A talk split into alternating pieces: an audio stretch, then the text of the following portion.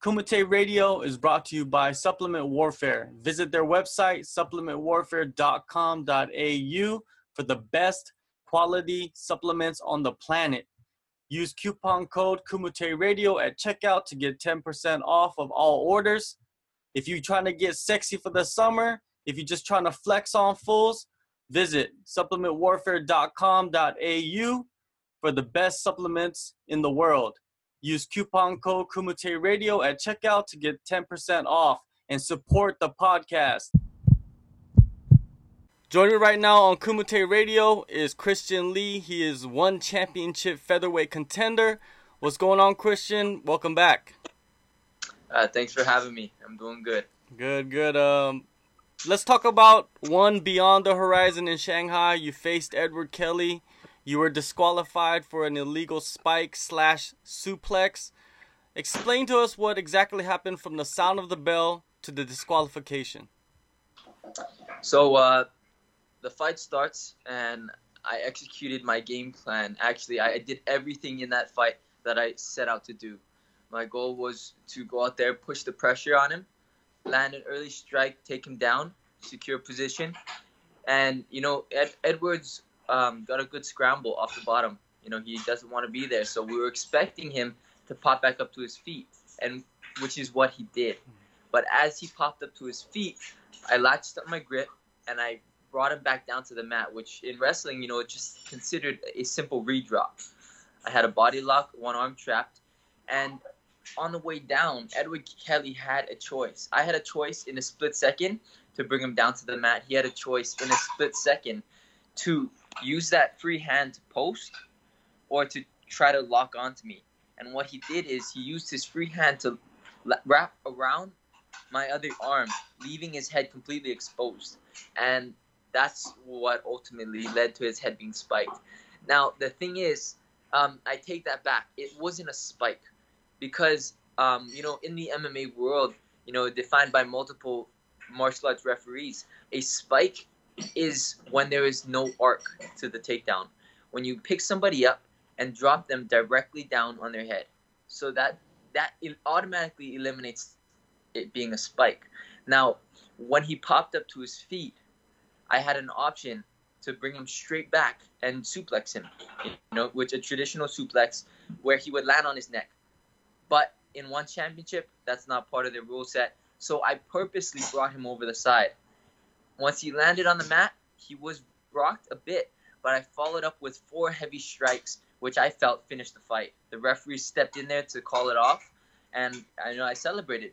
I worked extremely hard for this fight, and in my opinion, you know, honestly, and I feel a lot of other people's opinion out there, it was a clean finish, and it should have been a TKO victory.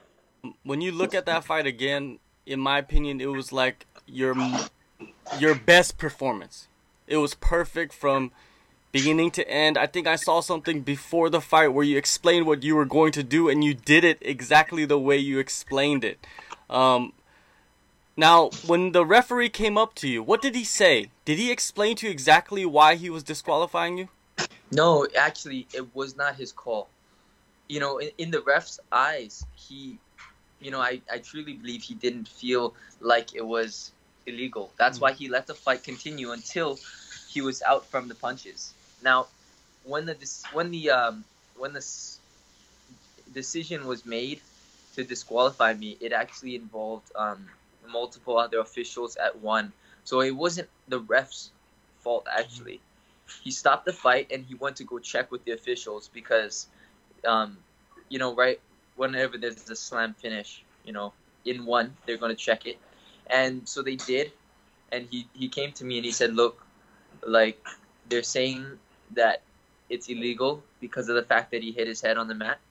And like he apologized. He said, "I'm sorry. There's nothing that I can do about it. You know, I- I'm gonna have to give you a red card." And it wasn't even his call to make. So the ref was there in person. He saw it live. He was closest to the action, and he didn't feel like it was a suplex or a slam.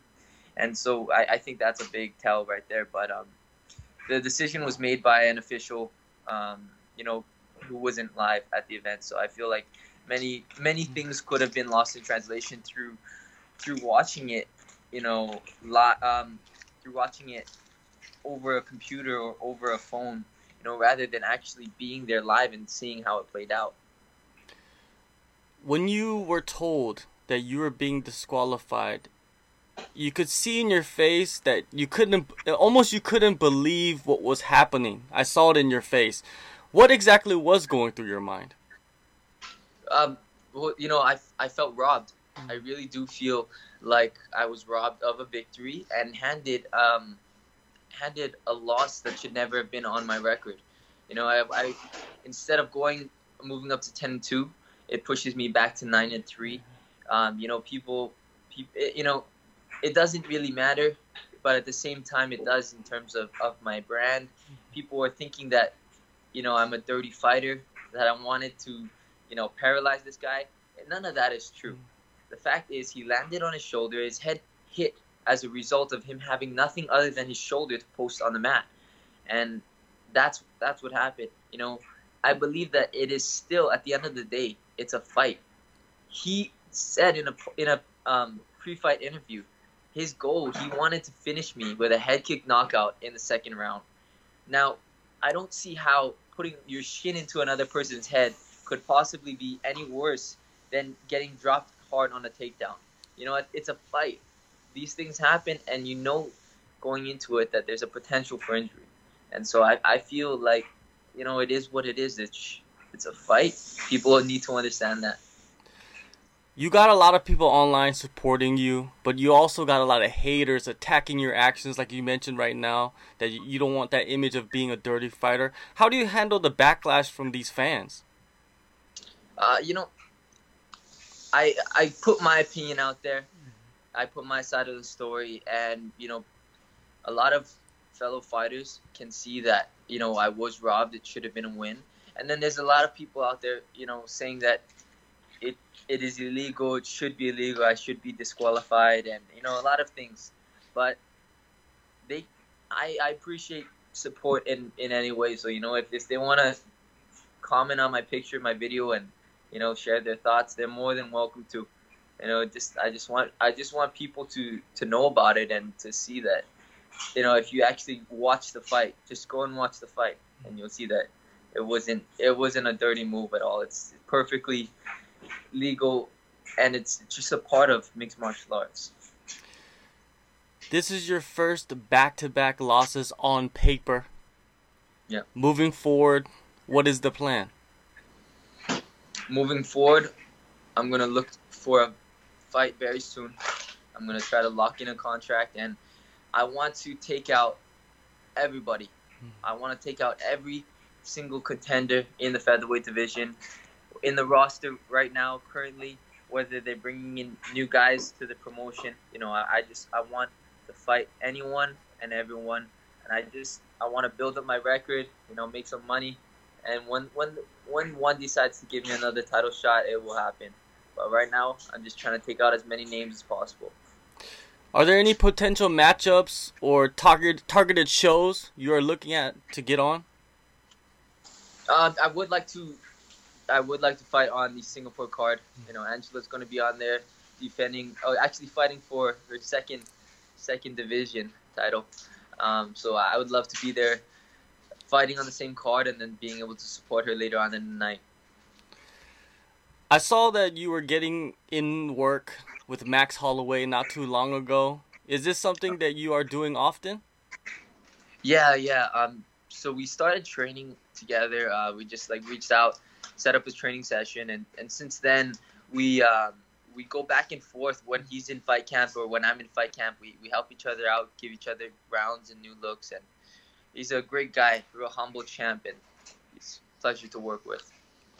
How is it going against the UFC champ? Is he almost the perfect training partner for you? Same division, everything? Yeah, it's it's perfect because you know we're around the same size. We fight in the same division, um, but he's in UFC. I'm in one championship, so there's there's no threat of us meeting up. That's why we're able to just you know exchange techniques so well. Now I want to talk about your Korean background. Your mother is Korean, so that makes you half Korean. What Korean customs do you follow in your household? mostly the food. you know, uh, my mom makes some killer Korean food. You know, kalbi, uh, kimchi. We um, she cooks up. You know, myeokguk. Uh, however, my almost my entire relationship with my Korean side is with my mom. Um, we're not in contact with you know most of the rest of my mom's family. Um, so, you know, my everything Korean in my life is my mom. You know, we don't we don't spend too much um, contact with the rest of her side. All right, now one championship is targeting a show in 2019 in Korea. Um, you and your sister, of course, both half Korean. Is that something that interests you a lot to be able to go to Korea, fight in Korea, and experience Korea? Absolutely. Um, you know, I've always wanted to go there, dying to go there, and I would love to travel there with my sister and the rest of my family and, you know, compete. All right. Nowadays, fighters are involved in other ventures inside and outside of MMA. Do you have anything going on you would like to promote? Um, you know, I'd love to promote our gym back home in Hawaii, United MMA. Um, it's it's run by me, my mom, my dad, and my sister, and, and it's it's a family-oriented gym. We teach um, as young as four years old to. There's no age limit, really, and we our goal is just to you know to teach martial arts to show to teach the young kids you know respect discipline work ethic and you know whenever we have young kids come in you know we can really see them watch them grow up grow up through training and through martial arts and it's great. You know we, we have a, a lot of family classes throughout the week and you'll see a room full of people kids as young as four years old training with their parents side by side doing different drills and you know i feel like like that's what keeps me grounded is having that gym to come home to to teach every day and, and then and then fight as well you know so i feel like it's a healthy balance between teaching um, living humbly and then going across the world and competing on a big stage and fighting For sure. Um, thank you for your time, Christian. I know that you're gonna be. If you say you want to be on that Singapore card, most likely you'll be on that Singapore card, and you'll be facing another contender, which is exciting for you. You're still so young, man. Like, it seems like you've been fighting forever, but you're only 20 years old, which is crazy if you think about it. heading into my 13th fight yeah. but uh All right, Christian. Yeah, it was fun talking to you, and uh, hopefully, uh, you could get past this and uh, get in get into your next fight. You know, with a clear head and uh, positive attitude, man. absolutely man thank you